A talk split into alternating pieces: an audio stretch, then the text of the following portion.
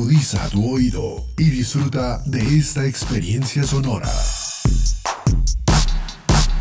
Este es un podcast Unal Radio.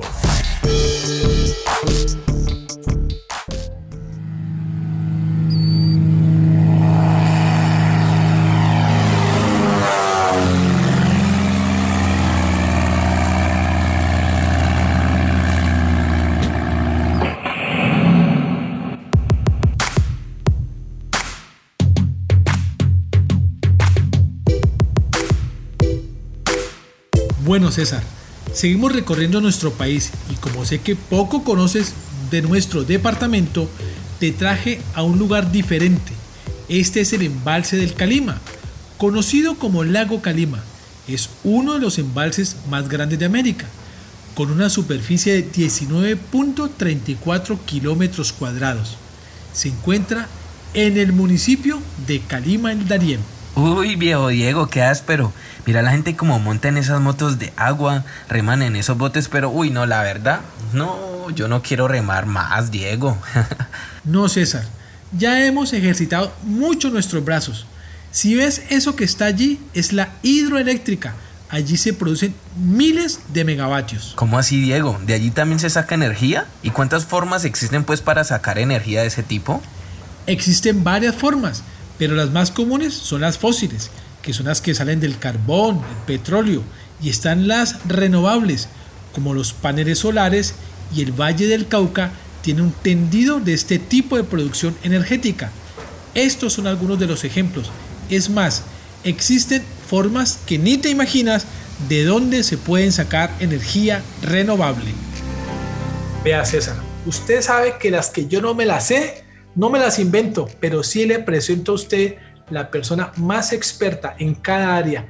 Y hoy le traigo otra verdadera doctora, nada menos que Luz Estela Cadavid. Pertenece a la nómina de las preferidas de la Universidad Nacional Sede Palmira. Y quiero presentártela para que lógicamente tú logres dirimir tantas, pero tantas preguntas que tiene. Profe Luz Estela Cadavid, gracias por estar aquí con nosotros y sobre todo por ayudarme a darle guía y luces a este joven de César. Con mucho gusto, Diego, y es de verdad un placer para mí estar aquí. Gracias por la invitación. Ve, profe, muchas gracias pues por ayudarme en, en este en este momento, pues porque Diego me puso a pensar cuando estábamos ahí en el Calima mirando pues el tema de las represas y que qué pasa si, si yo veo el embalse bajito, que recuerdo muy bien que hace poquito estábamos presentando que mucho calor, efecto climático, de todo, mejor dicho, y yo digo, bueno, se acaba eso y de dónde sacamos energía, profe, y pues vos que sos la, la preferida, como dice el, eh, eh, Diego, que eh, en la Universidad Nacional de Palmira, eh, dónde sacamos energías renovables, que pues habló en un término, y qué son las energías renovables, profe. Sí, César, bueno, muy interesantes tus preguntas. Eh, empecemos primero pues por definir, ¿cierto? ¿Qué es, ¿Qué es eso de las energías renovables? Que es un término como muy de moda, pero es bueno tener claridad de, qué es eso. Eh, yo te cuento pues que las energías renovables son aquellas precisamente que se regeneran, de ahí su nombre son tan abundantes que perdurarán cientos o miles de años y por lo tanto se consideran inagotables, eh, son libres de disposición y se distribuyen en amplias zonas con muy bajos impactos ambientales. ¿cierto? Esas son nuestras energías renovables. Pero venga, eh, profesora Luz Estela, ¿desde qué momento o cuándo nació la preocupación por energías renovables? ¿Es que no hay suficiente agua en Colombia suficientes fósiles, como dicen ustedes, para, como digamos, para garantizar energía, tenemos que buscar alternativas. ¿En qué momento nos empezamos a preocupar por ello y sobre todo ustedes como científicos? Sí, mira Diego, es que eh, tradicionalmente el mundo siempre pues se ha suplido desde la revolución industrial eh, hacia acá, hacia estos tiempos modernos, de combustibles fósiles, ¿cierto? Los combustibles fósiles son el petróleo, el gas, el carbón. Eh, ellos se producen en, reservas que se agotan, ¿cierto? Eh, estos pues no se regeneran y pues habrá un momento, un tiempo en el cual se nos van a acabar. Y por otro lado, pues también tienen unos efectos negativos porque resulta que cuando eh, los quemamos, ¿cierto? Para generar energía, emiten gases de efecto invernadero, como el CO2, el monóxido de carbono y otros, otros gases, pues que son contaminantes y causan el cambio climático. Entonces, debido a esto, por eso eh, ahora estamos trabajando muy fuerte en desarrollar e implementar mucho más las energías renovables. Que para terminar también de, de responderle a César, que me preguntaba que cuáles eran esas energías renovables, eh, ya las definimos, ¿cierto? Dijimos que son aquellas que se regeneran, que son muy abundantes, que nos van a durar por muchos años. ¿Y cuáles son? Pues bueno, esas fuentes son la energía solar, que es nuestro sol, pues que lo tenemos acá, que disfrutamos cada día de, de ese sol maravilloso y vamos a disfrutar de él ojalá por muchos miles o millones de años. Tenemos también la energía eólica que viene del viento, eh, tenemos la energía que se puede producir a través de, las, de, la fuerza del agua, como ustedes lo mencionaban al comienzo, es la, energía hidráulica, que pues Colombia afortunadamente tenemos una gran eh, capacidad de, de, generar este tipo de energía por nuestro recurso hídrico. Tenemos también la energía que viene del océano, ¿cierto? De las mareas, eh, tenemos la energía geotérmica que viene de, de la profundidad de la Tierra, ¿cierto? De todo ese calor que podemos encontrar en el centro de la Tierra y la energía nuclear, ¿cierto? Estas son las que, ah, perdón, y la biomasa, se me, me faltaba que es una de las importantes aquí en el Valle del Cauca. Esas en general son las energías consideradas renovables y que, pues digamos, eh, se están trabajando y queremos que se, que se desarrollen y se implementen mucho más y que reemplacen, ojalá por completo, a las energías que vienen eh, por parte de los combustibles fósiles. Profe, los que estamos en el valle de pronto hemos escuchado el concepto de biomasa. Explícanos un poco, ¿tiene que ver con la producción de caña de azúcar, con eh, el bagazo?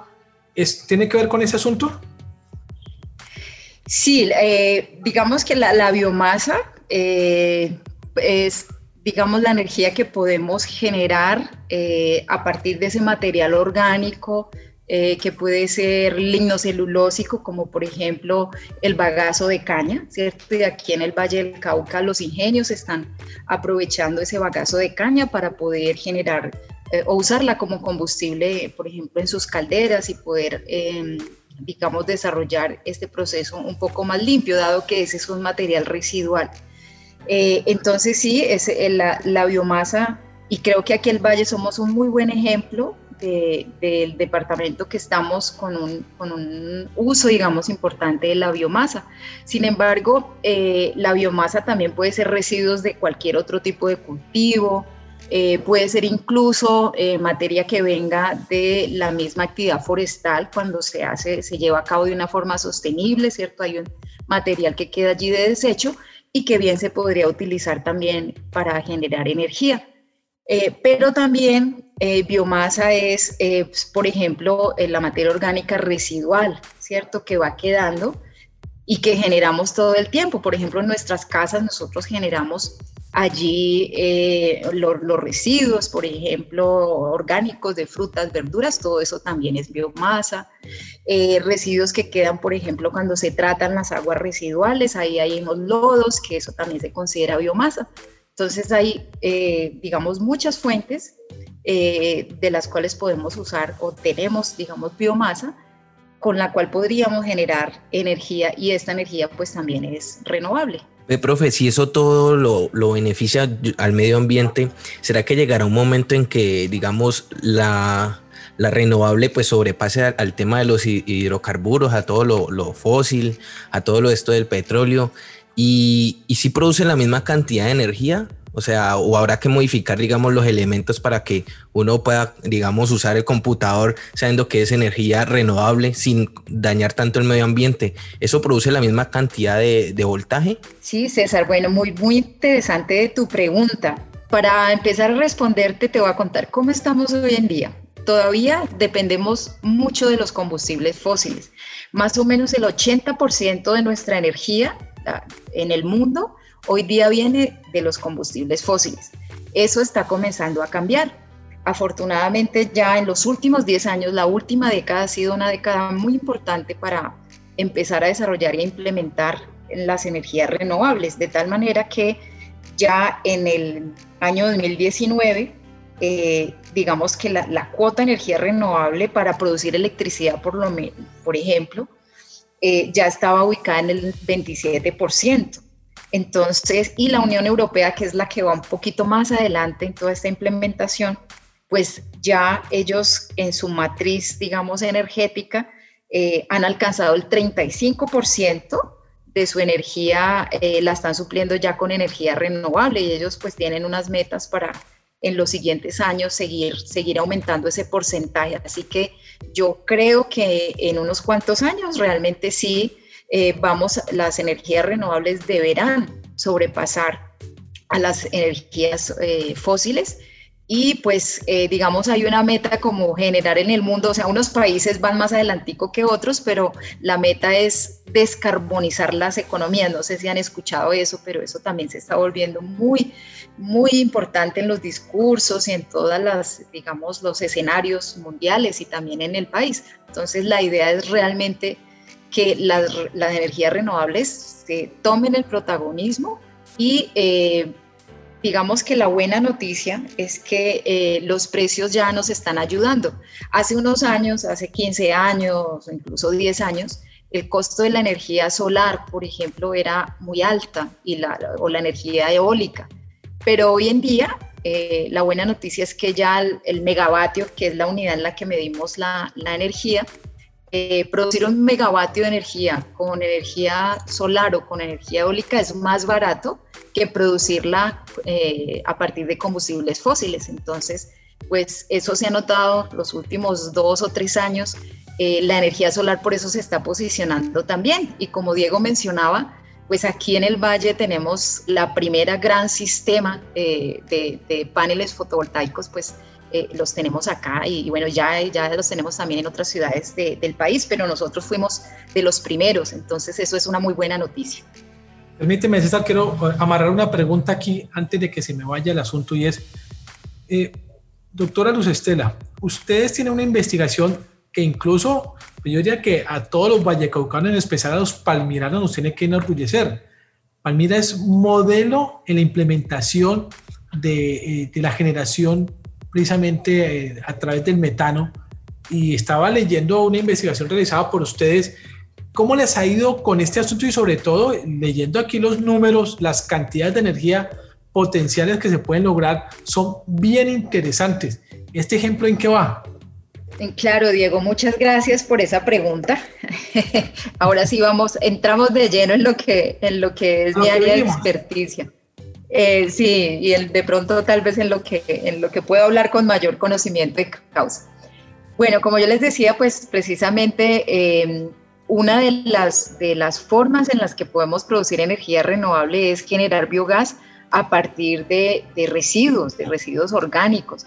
Y mira que en eso, eh, a, mí me emociona mucho hablar de eso, porque precisamente es una propuesta que, en la que buscamos aprovechar las ventajas que nos da el trópico. Colombia, nosotros somos un país eh, megadiverso, con unas condiciones tropicales eh, muy generosas, que hacen que nuestra biomasa, por ejemplo, nuestros bosques, bueno, todo lo que sea vivo, pues crezca a, unas, a unos ritmos acelerados. Entonces, eh, eso es una ventaja muy grande. Además, tenemos una gran diversidad en plantas, en, bueno, en muchos, eh, eh, en muchos aspectos y eso también lo podemos aprovechar. Eh, pero claro, digamos, toda esa abundancia nos da también, eh, nos genera muchos residuos, porque cada vez que realizamos actividades productivas generamos residuos. Entonces, ¿cuál es la, propuesta? Es que eh, con los residuos que generamos, en vez de mm, causar impactos negativos ambientales al disponerlos inadecuadamente en el suelo o en el agua, los aprovechemos para poder generar energía renovable y a la misma vez pues los vamos a, disponer de una manera que no sea negativa para el ambiente. Entonces, eh, la producción de metano nos da esa posibilidad. Es un proceso biológico con muy bajo impacto para el ambiente que nos permite hacer un aprovechamiento de, ese, de esos residuos. Eh, en nuestro grupo de investigación, pues llevamos ya más de 10 años trabajando con distintos residuos. Empezamos trabajando con residuos de frutas y verduras, luego también evaluamos residuos de, poda, por ejemplo, aquí en el, nosotros en nuestras ciudades, en Palmira, por ejemplo, el pasto crece muy rápido y eso pues incluso hay que pagar para que lo corten y lo dispongan. Eh, pero ese pasto podríamos usarlo para, para, para, generar energía. Yo tengo por ahí una, una, publicación incluso de todas las áreas verdes de Palmira de cuánto podríamos producir en, en metano y eso daría unos beneficios a la, a la ciudad eh, interesantes. Eh, últimamente pues estamos trabajando también con otro tipo de residuos. nosotros trabajamos muy, muy, de la mano con la sede de Tumaco y hicimos un trabajo muy interesante con los pescadores artesanales de Tumaco, evaluando los residuos de la pesca artesanal, que ellos lo que hacían pues era eh, disponerlos en el mar, allí pues lo cual causa pues unos impactos ambientales.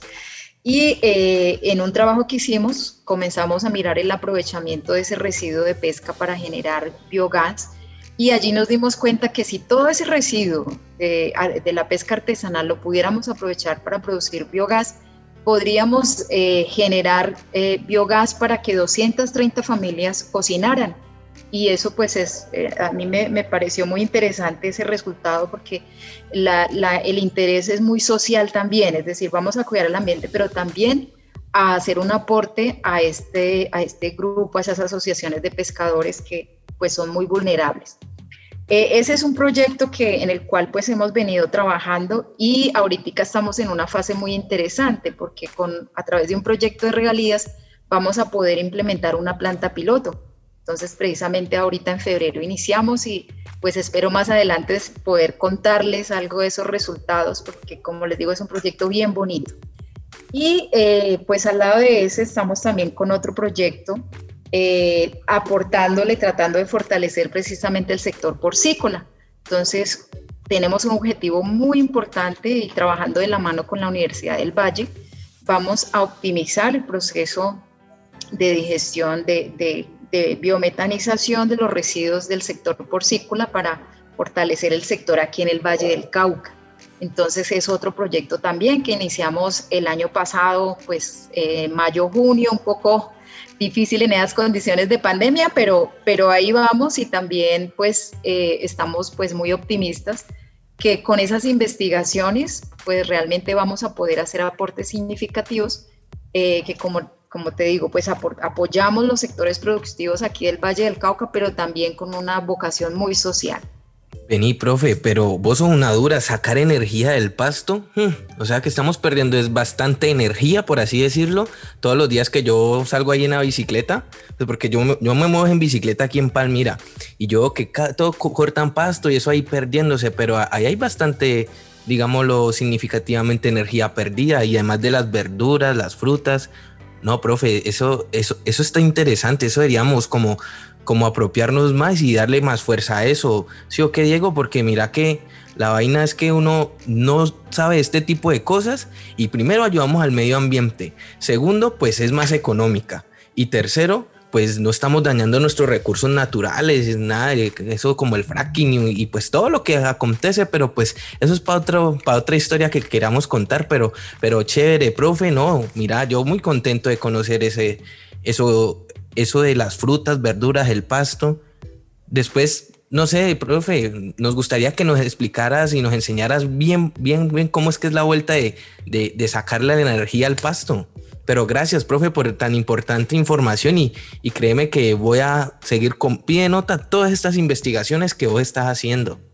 Con mucho gusto, César. Bueno, ahorita, digamos, ojalá con ese mismo entusiasmo nos hacen falta empresas, ¿cierto? Porque nosotros en la academia desarrollamos la investigación, probamos los conceptos, pero pues eh, necesitamos también que los que implementan, los que tienen dinero para, para hacer esos desarrollos lo puedan hacer. Entonces ahora le toca el turno también a la industria, que el gobierno siga también apoyando para que Colombia ojalá pues sea un modelo y nuestro Valle del Cauca y aquí Palmira pues seamos líderes en este tema. Bueno, Luz Estela, pues mil gracias y te mucho, me voy corriendo con este hombre porque vamos a ir a ver una finquita a ver qué tanto pasto podemos convertir en energía. Profesora Luz Estela Cadavid, muchas gracias y gracias por pertenecer a la mejor universidad de Colombia, la Universidad Nacional. Muchas gracias, Diego. Muchas gracias, César. Eh, con gusto. Por acá estaré cuando les interese y quieran que sigamos hablando del tema. Aquí estaremos. Un saludo. Mejor César, ahí leí todo el pasto que necesitaba para que aprendiera energía. Vámonos pues. Camine pues echamos pedal, Diego, pero no, no me hables de tanto pasto porque pasto para las vacas, pero también producen energía. Montate pues en la burra. Uy, no. Uy, Diego, esta subida está muy dura. Además, ya llegamos a la finca. ¿Será que nos regalan agüita? Bueno, amigazo, ¿qué más? Ve, ¿me puedes regalar un toque de agüita, sí? Claro, mijo, hágale, que allí está el aljibe. Gracias, ¿oís? Uy, no, estoy seco. Ah, uy, esta agua está rica. Ve, ¿y ese techo? Ah, no, es que esos son paneles solares. De razón. Ve, ¿y eso cómo funciona? El panel solar son unas fotoceldas las cuales eh, absorben la energía de la irradiación del sol y la convierten en energía, eh, en este caso a 12 voltios, eh, para, para, cualquier tipo de implementos que se manejen con ese tipo de voltaje. Aquí tenemos el ejemplo de una, de una bomba, una bomba sumergible a 12 voltios, la cual trabaja con el panel solar y sin ningún tipo de acumulador o baterías que se utilizan eventualmente con este tipo de sistemas. Esta bomba trabaja 100% eh, sin, acumular energía y trabaja mientras el sol está pues irradiando.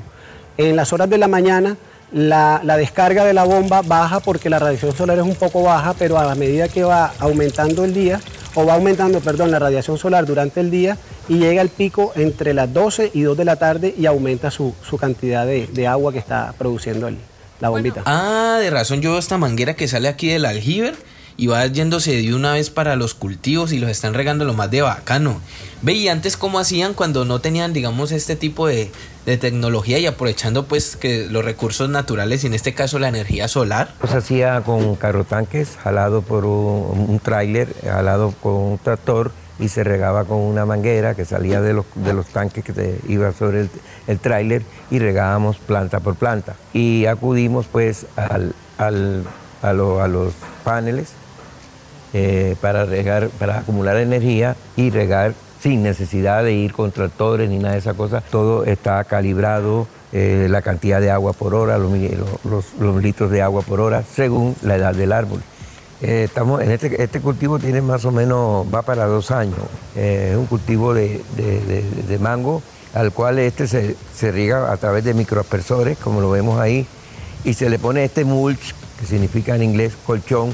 Es, para, es tanta la, inclemencia del sol y de los rayos solares que para evitar la, transpiración se le pone este mulch y así conservamos un poquito más la humedad en el cultivo.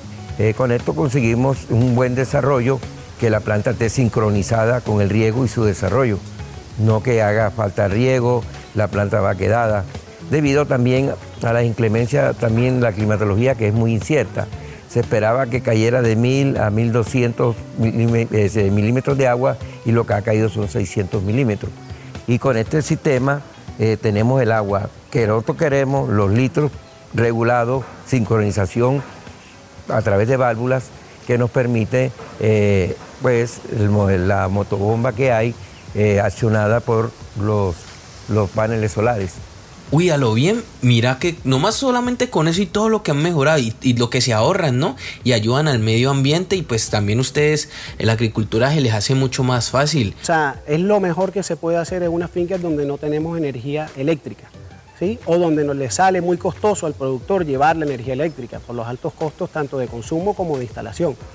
El consumo de esto pues es cero, es simplemente una inversión inicial que es una inversión moderada, la cual puede ser asequible para un mediano y un pequeño productor inclusive y podría solucionar sus problemas de agua para reses en las épocas de verano. Los paneles solares se utilizan para cualquier tipo de, de, producción, de tipo de producción. Acá donde estamos, que estamos hablando de agricultura y ganadería, cabe perfectamente en cualquiera de los dos sistemas. Hmm, amigazo, y eso que mira que hoy aprendí con la profe Luz, que también se saca energía del pasto, imagínate, se saca del sol, se saca del agua y del mismo pasto y nosotros aquí perdiendo energía. Mejor dicho, camina que con un tintico yo te explico bien cómo es la vuelta, porque eso sí me quedó claritico. Pero ve, Diego, vos también querés un tintico. Entonces que sean dos tinticos y te explico bien lo que aprendí hoy. Ah, pero eso sí, metele un pan de bonito a eso.